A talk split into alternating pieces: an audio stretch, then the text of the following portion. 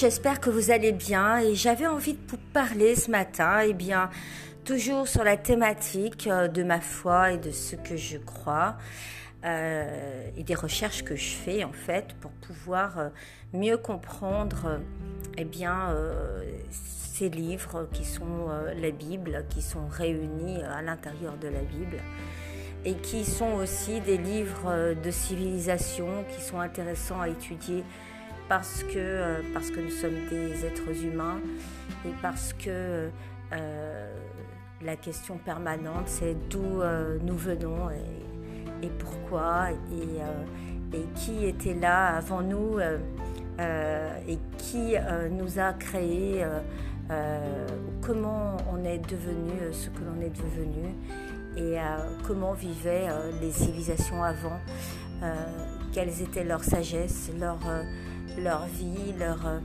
leur, euh, leurs inventions, leur, euh, leur, leur volonté. Et parce que nous vivons tous un héritage commun qui est celui de l'humanité. Et donc j'avais envie de mieux exprimer ce que je crois et qui n'est pas forcément la même chose que euh, ce que d'autres croient, puisque euh, bah, chacun, à mon sens, a sa façon de croire et euh, qui est bien singulière, puisque chaque être est unique et que chaque être, bien qu'il ait deux jambes, deux bras, etc., ont tous un fonctionnement très particulier tout en ayant un même fonctionnement. Donc, euh, euh, c'est vraiment euh, une façon pour moi de pouvoir non seulement exprimer ma foi, mais surtout ne pas l'imposer à d'autres personnes. Et donc c'est dans ce but-là que je fais ces, ces, podcasts. C'est juste un moyen d'expression de ma foi qui m'est personnel et intime, une relation que j'ai par rapport à ces livres de la Bible que j'ai lus et que, et que j'aime particulièrement et qui sont pour moi mes livres de, chevet, qui sont euh, les livres que j'ai chez moi et, euh, qui sont les plus importants, euh, plus importants que des partitions musicales alors que je suis à la base une musicienne, plus important que tout ce que je peux lire. Voilà. Donc ce livre le plus vendu a quand même euh, enfin la, Bible, hein, c'est quand même le livre le plus vendu au monde, euh, a quand même euh, le, est, quand même un outil important pour l'être humain de mieux se comprendre.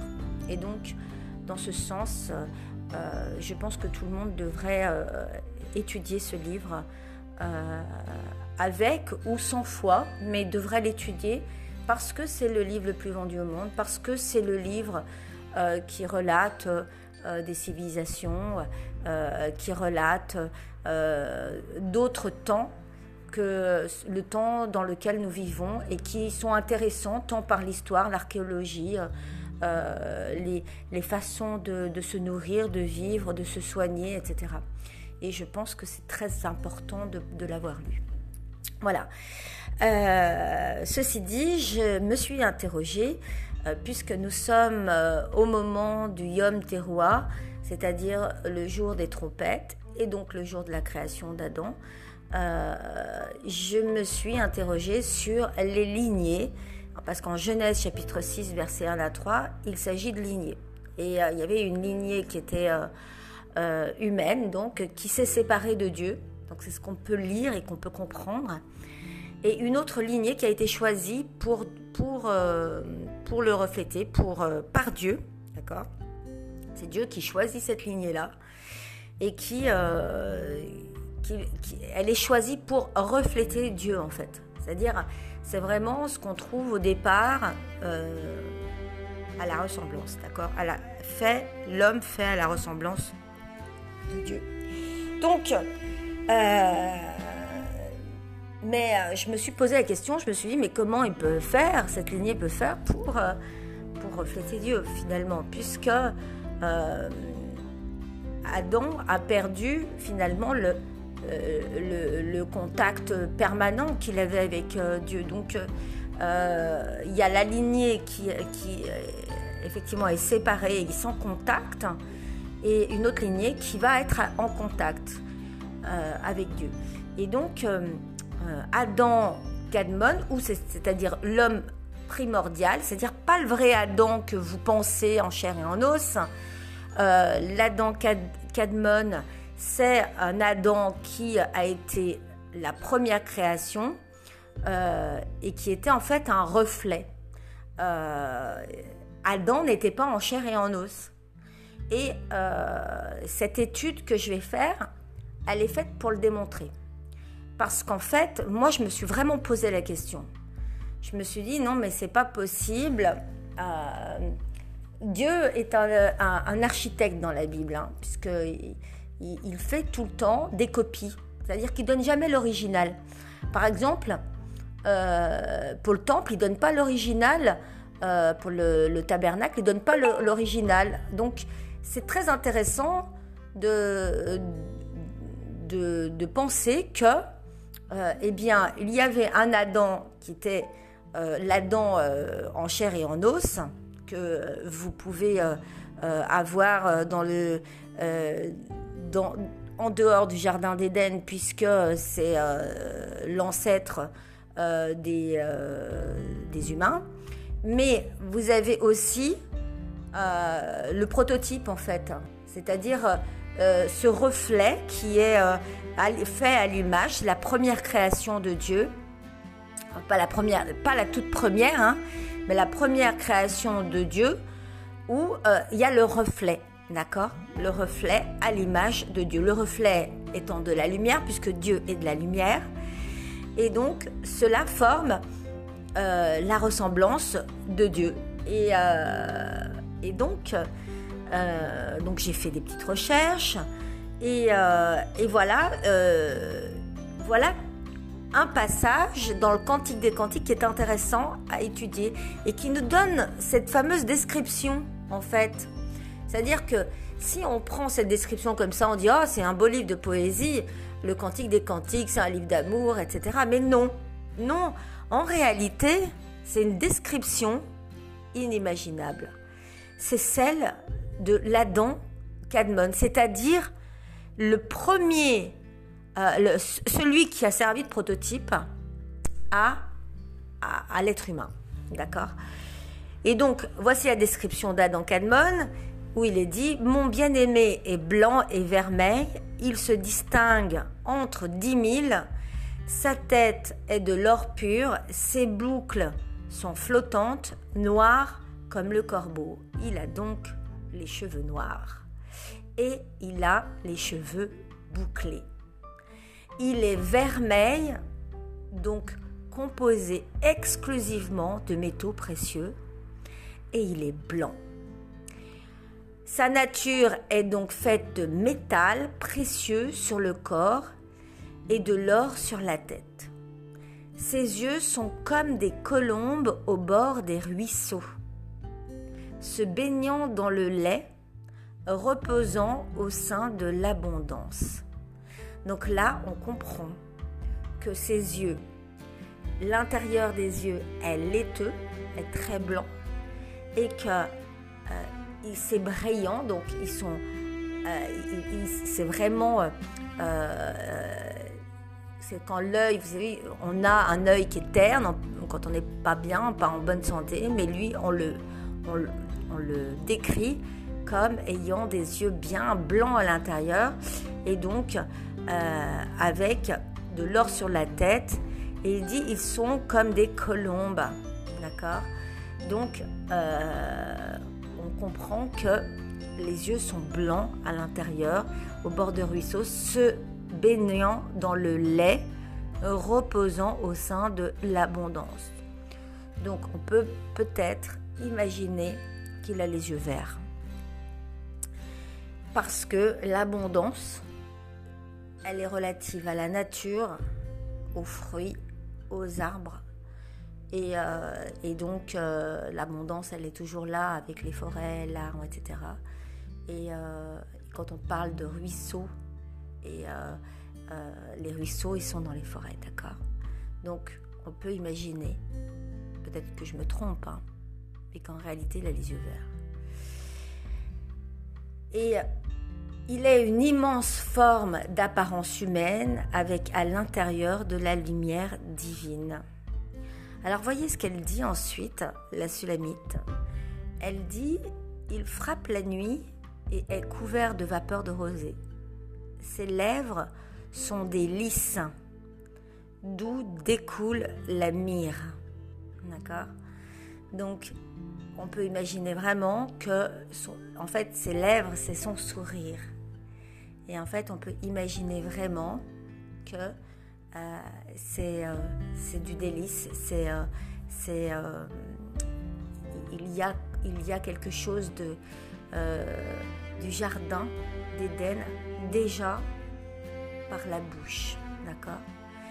C'est décrit comme un jardin de délices. Son corps est de l'ivoire poli. Alors oui, on a une description du corps. Le corps étant de l'ivoire poli, couvert de saphir. Donc l'ivoire, vous savez, c'est euh, les, défenses des, éléphants. Euh, c'est euh, en fait c'est la corne des éléphants. C'est comme des ongles, voyez. Donc son corps est de l'ivoire poli, couvert de saphir. Le saphir signifie la vérité. Donc on comprend que son corps entier eh bien, euh, représente la vérité et croit de la vérité divine qui jamais n'a pu être tachée ni altérée. D'accord? Ça, dans Ézéchiel, on parle du saphir et on dit que euh, il y a un trône semblable au saphir. C'est dans Ézéchiel chapitre 1, verset 26 et 10 chapitre 1. D'accord? Donc ça, vous retrouverez, le trône, il est semblable à du saphir. Et donc là, on dit que son corps, il est couvert de saphir. Donc, ce qui pourrait être limite le trône, en fait. Le corps étant le trône. Euh, dans Tobit 13, verset 20, l'Éternel bâtira Jérusalem de saphir et d'émeraude et de murailles de pierres précieuses. D'accord? Donc on comprend que c'est aussi une muraille, c'est aussi euh, euh, une enveloppe en fait qui est couverte de saphir, qui est couverte du trône. D'accord? Comme le trône. Donc euh, l'élément principal du trône et des murailles de Jérusalem, c'est le saphir. Donc le saphir représentant la vérité. Euh, ce qu'on peut comprendre, puisqu'en réalité, ce qui fait tomber l'être humain, c'est le mensonge. Ce qui fait tomber l'être humain, c'est le mensonge qui a été fait par Satan sur Ève et qui euh, finalement a contaminé. Le mensonge contamine. Hein c'est un contaminateur. C'est euh, la vérité, elle contamine pas. Elle, euh, est la vérité. Elle, reste la vérité. Elle ne change pas.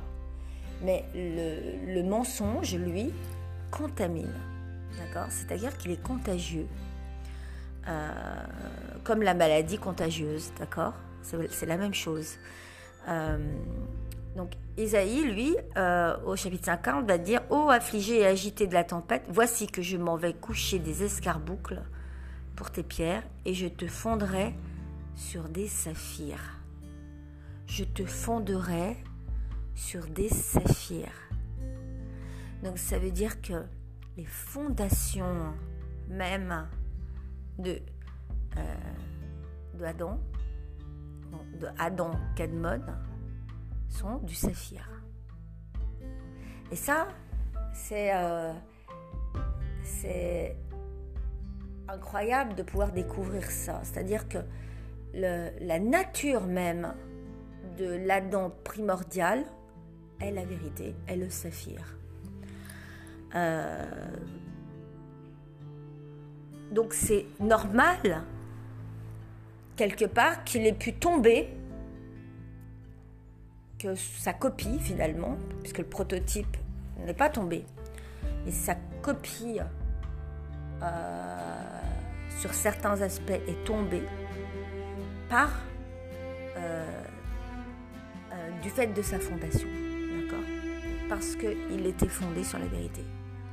Et donc, c'est sur une partie, de, c'est sur son côté que, que Adam est tombé.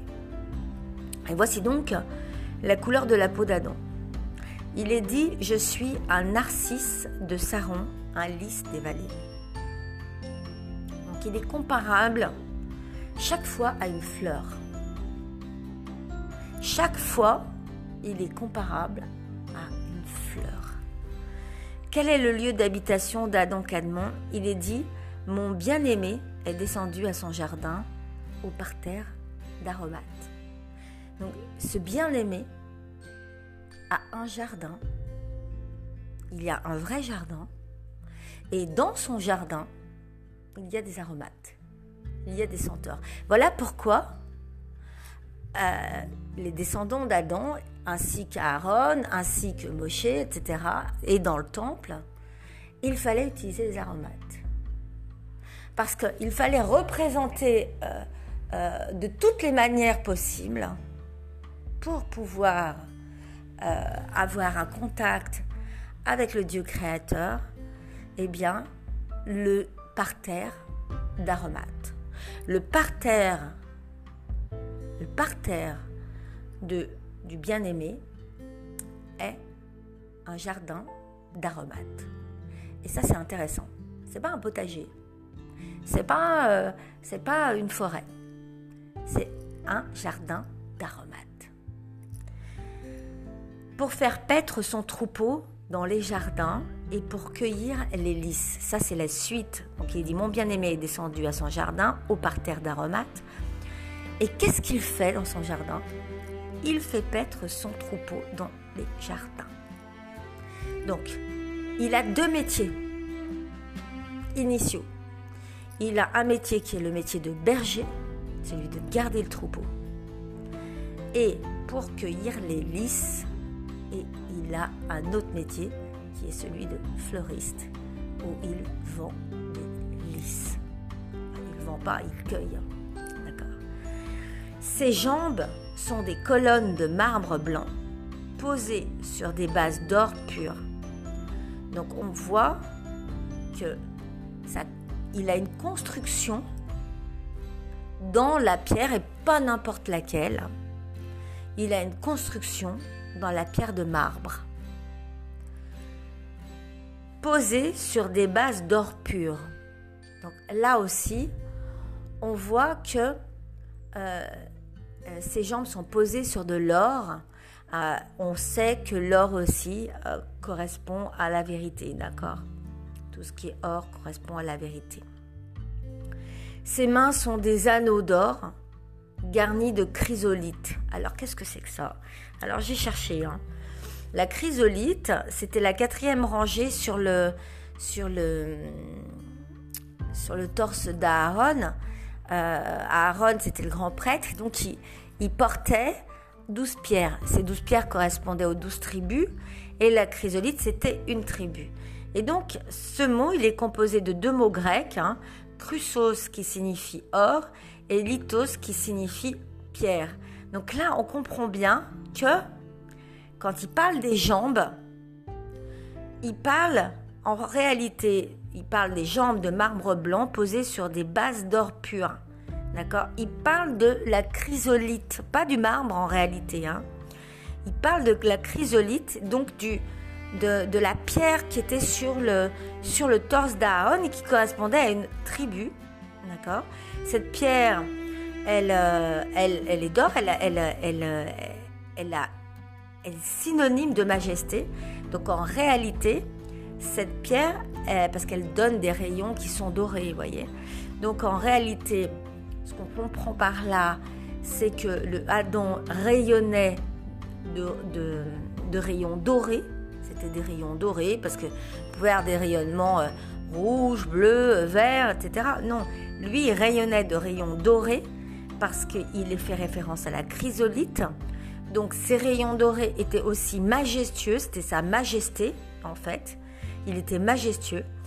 Et, euh, et euh, cela représentait euh, donc la révélation. C'était en fait c'était une révélation. il était révélé dans sa majesté. D'accord? Il n'était pas caché, il était révélé. Euh, ce qui est caché ne rayonne pas. Ce qui est révélé euh, rayonne. D'accord? Euh, Donc, là, on comprend que l'Adam primordial, en fait, il avait un rayonnement. Il rayonnait. Et, et en fait, on va comprendre de quel rayonnement il rayonnait. Parce qu'en fait, il a des attributs qu'on appelle des séphirotes, qui sont en fait des récipients. Et ces récipients euh, sont remplis par le rayon lumineux qui crée le reflet euh, de, de la dent primordiale. Et donc, c'est comme une fontaine. Chaque récipient est relié et chaque fois, ça déborde en fait. La lumière déborde et on peut voir cette lumière puisqu'elle rayonne et elle déborde. Et euh, cette lumière-là, elle émane de la première séphirote, du premier récipient après la sagesse, après pardon la, la couronne, parce que la, le, premier récipient est la couronne. D'accord? Donc ce rayonnement, il, est, euh, euh, relatif à la sagesse. Parce que la chrysolite, elle est reliée à la sagesse. C'est la pierre de la sagesse. D'accord? Donc, euh, on peut comprendre donc que ce, dont rayonne Adam Cadmon, qui est l'Adam primordial, l'homme primordial, euh, l'homme initial, qui est le reflet, qui est vraiment l'image, fait à l'image de Dieu lui-même, c'est la sagesse. Voilà pourquoi Salomon a demandé la sagesse. Parce que la sagesse produit un rayonnement qui est la majesté. D'accord? Euh, En sachant que la couronne, elle revient à Dieu. Donc, euh, l'Adam primordial avait ce reflet de la sagesse de Dieu. Et, euh, et en lui, et ça débordait. Donc vous imaginez, c'est euh, quelque chose d'incroyable. Euh, c'est voir ce, ce, cette, image-là est, est, immense. Et Daniel, au chapitre 10, au verset 6, il dit Son corps était comme de chrysolite. Donc, il confirme que c'est bien de la chrysolite, d'accord? Que c'est bien de la chrysolite. Son visage brillait comme l'éclair, ses yeux étaient comme des flammes de feu, ses bras et ses pieds ressemblaient à de l'airain poli, et le son de sa voix comme le bruit d'une multitude. Donc là, on comprend que à l'intérieur de l'Adam Cadmon, euh, il y a la multitude. Il y a la multitude et on se souvient que euh, euh, c'est Abraham qui devient le père d'une multitude. D'accord? Donc on comprend que dans Abraham, il y avait quelque chose de l'homme primordial, puisqu'il devient père de la multitude. Et on comprend que cela grâce à ce verset de Daniel au chapitre 10 au verset 6 qui dit Le son de sa voix était comme le bruit d'une multitude. Donc, ce qu'on comprend, c'est que Adam, euh, l'Adam primordial, contenait de la lumière. Le contenu de Adam était de la lumière avec des attributs. Chaque lumière, chaque récipient était un attribut et avait euh, une fonction particulière euh, et que cette lumière était comme de l'eau en fait, elle se déversait, elle rayonnait et elle se déversait comme euh, le rayon de lumière peut intervenir et refléter. Euh, et, c'était, et, il était nourri par, le rayon, qui était le rayon initial divin. Donc, chez les Hébreux, c'était en pierre de chrysolite qu'était gravé chaque lettre du mot Zabulon. Donc, vous voyez, cette pierre, elle avait vraiment une importance très particulière. Et les différentes pierres précieuses, elles symbolisaient donc les douze tribus d'Israël, comme c'est précisé à l'Exode au chapitre 28, euh, au verset 17 à 20. Donc ces pierres précieuses, elles sont attribuées, attention, parce que plein de personnes pensent que c'est comme ça, ça a été donné un peu comme ça, les pierres. Vous savez, pourquoi euh, celui euh, qui était de la tribu euh, de Lévi, il avait telle pierre et puis l'autre, il avait une autre pierre. Eh bien, on peut savoir comment sont attribuées ces pierres.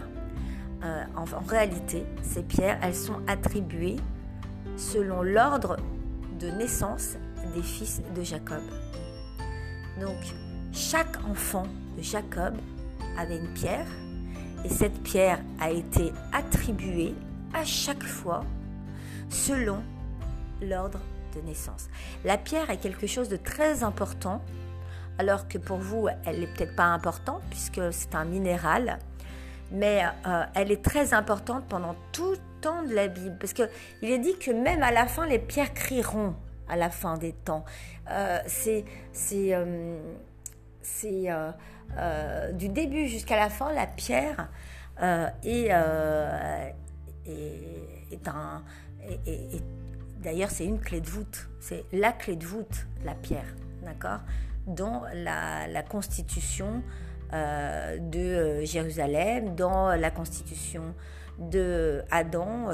Euh, voilà. Donc, au départ, Dieu donne un morceau d'espace à Adam pour aménager l'infini. C'est-à-dire que faut comprendre que en fait, Adam, il n'est pas fait uniquement au départ avec la poussière et de l'argile. Le premier Adam, primordial, il a été fait avec de la lumière. Il a été fait avec la, lumière divine. C'est pour ça qu'on dit qu'il est à l'image. Donc c'est le reflet. Et après, il y a une seconde étape, c'est qu'on a le prototype. Et donc, Adam est construit. Et donc, Dieu va préparer le lieu d'Adam il a préparé déjà Adam et il va construire le lieu. Et ce, lieu, va le construire. Il va prendre un petit morceau d'infini, va contracter ce petit morceau d'infini. D'accord? Donc, il y a le reflet lumineux qui s'appelle Reshimo en, en, hébreu, qui a permis de faire descendre le iode. Et c'est là qu'intervient la naissance du tétragramme. D'accord? Donc, euh, l'essence même de Dieu étant lumière. Adam va être un reflet. Euh, Dieu va préparer, il va prendre sur son espace un, espace qui va attribuer au lieu d'Adam, l'espace d'Adam, d'accord? Et dans cet espace-là, donc à ce moment-là, au moment de la naissance, il y a un vide qui se forme il y a un reflet lumineux qui arrive, le iode descend, il y a la naissance du tétragramme, et donc ce, rayon lumineux va traverser tous les récipients, former les, séphirotes, c'est-à-dire euh, former euh, ces, espèces de kéli, d'accord, qui sont les, euh, les, récipients dont est fait le contenu d'Adam, ce qui est le plus important, c'est-à-dire le contenu d'Adam, ce n'est pas l'enveloppe d'Adam qui est la plus importante, c'est le contenu d'Adam. Et donc, euh, Dieu va fusionner avec et, le rayon divin va remplir de lumière chacun de ces kélis qui seront la couronne, la sagesse, etc., la beauté. Et ces, tout ce contenu-là va être à l'intérieur de l'Adam primordial. Et ce contenu est donc le reflet de la lumière ou du rayon initial. Donc ce contenu-là, c'est un échantillon de tout ce que Dieu à, de façon infinie. Et c'est le contenu d'Adam, c'est en réalité la somme de ses attributs, de ses qualités. et ça lui est donné. C'est quelque chose qui lui est donné. C'est un don en fait que Dieu fait à Adam. Euh, il le crée et il lui donne euh, cette constitution-là, cette forme-là, c'est ce, reflet-là à l'intérieur. Et la couronne, elle aussi, on se rend compte que c'est un don. Hein. Alors elle est bien entendu la plus proche euh, du rayon, mais on voit que le royaume, lui, est le plus éloigné du, euh, rayon. Euh, et euh, on va comprendre que la couronne est la première et que le royaume est en dernier. Donc le royaume va être le résultat de, l'ensemble de cette fontaine de, récipients qui débordent de lumière et qui vont euh, euh, remplir eh bien, ce royaume. Euh, voilà, donc j'avais envie de vous raconter un petit peu ma façon de croire, ma, ce que je, mes recherches aussi.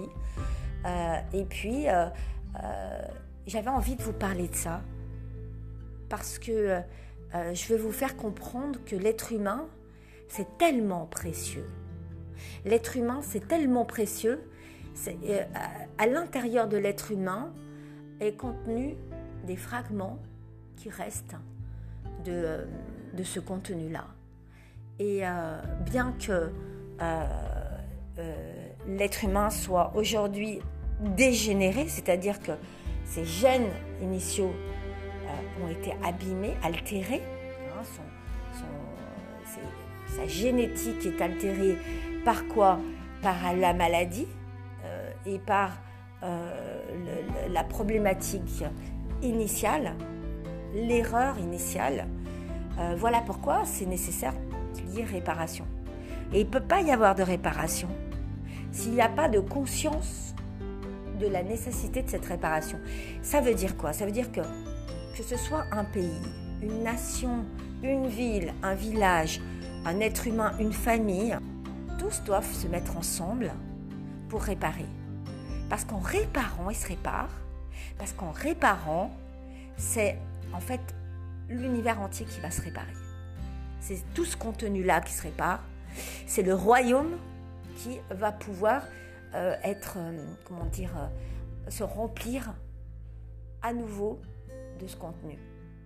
Si l'être humain perd ce contenu, ces derniers fragments de ce contenu, alors le royaume, eh bien, il ne peut pas avoir ce contenu-là. Et que nous, on a une participation à ça. C'est une responsabilité. Et en fait, si on enseigne chaque enfant qu'en réalité, il a une, une responsabilité pas seulement à son monde, mais à son état. À son état, d'ailleurs on dit les états voyez, on dit les États-Unis, on dit euh, euh, l'État français, euh, etc. C'est un État, d'accord? Un État, c'est un résultat.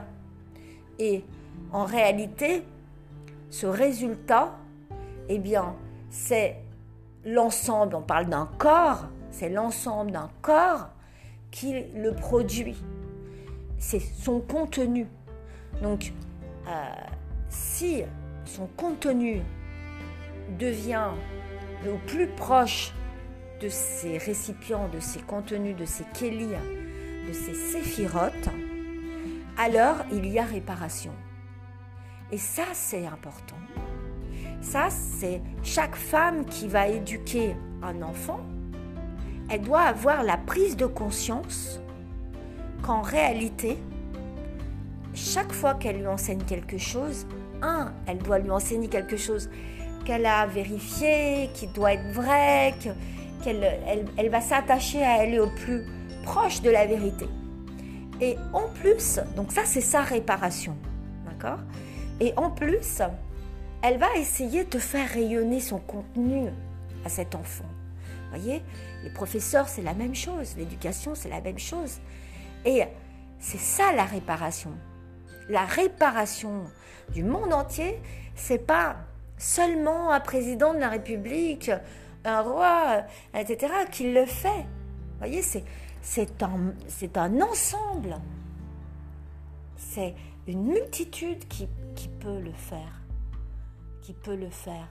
Parce que cette multitude, si elle, remplace son contenu euh, pas ce contenu qui l'altère, cette altérité, euh, cette altération, pardon, qui n'est pas l'altérité, cette altération, eh bien, euh, elle va pouvoir obtenir la réparation. Voilà pourquoi c'est très important le jour des trompettes, le yom euh, et qui correspond à la création d'Adam, qui correspond à la montée de Noé dans l'arche, parce que chaque fois, c'est comme une nouvelle naissance et une réparation. À chaque fois, c'est ça. Et donc, euh, on sait que derrière, il y a le jugement, mais que tout déjà a été programmé et prévu. Euh, ça, vous le verrez dans d'autres podcasts que j'ai réalisés. Mais tout a été prévu au départ. Et donc, euh, c'est pas seulement de la symbolique. C'est c'est quelque chose que aujourd'hui les hommes sont en train de constater au travers de la planète. Et en réalité, c'est dans la transformation de l'état de l'homme se transforme l'état de la planète. Il y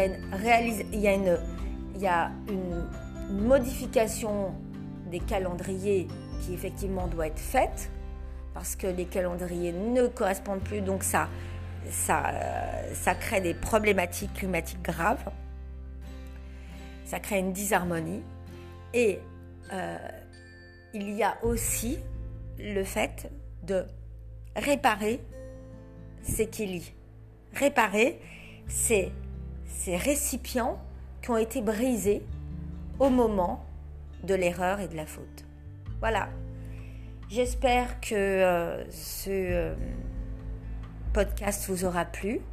En tous les cas, ce sont mes recherches. Euh, c'est ce sur quoi je, je réfléchis en ce moment et, euh, ce sont les recherches que je fais et je vous les partage. Et j'espère que bien euh, cela va vous, va vous plaire. Et, et, en tous les cas, je vous dis à très bientôt. et je partagerai certainement d'autres d'autres éléments sur, sur, ce, sur ce sujet. Parce que c'est un sujet qui me semble tellement important tellement important de comprendre toute ma vie depuis que j'ai 7 ans. J'ai souhaité savoir et comprendre d'où je venais. C'était pour moi, euh, euh, et mon père euh, avait du mal à me répondre. Et il était gêné, gêné de me répondre. et je me disais pourquoi il est gêné. Je ne comprenais pas pourquoi mon père était gêné de me révéler d'où il venait. Et euh, je pense que dans l'être humain, euh, il y a la conscience de l'erreur. Mais s'il y a la conscience de l'erreur, il y a aussi la conscience de la réparation. Et donc, quand l'être humain arrive à dire il y a eu une erreur, il faut réparer, alors on est déjà dans la réparation qui est active. Voilà. Je, je vous embrasse et je vous dis à très bientôt. Au revoir.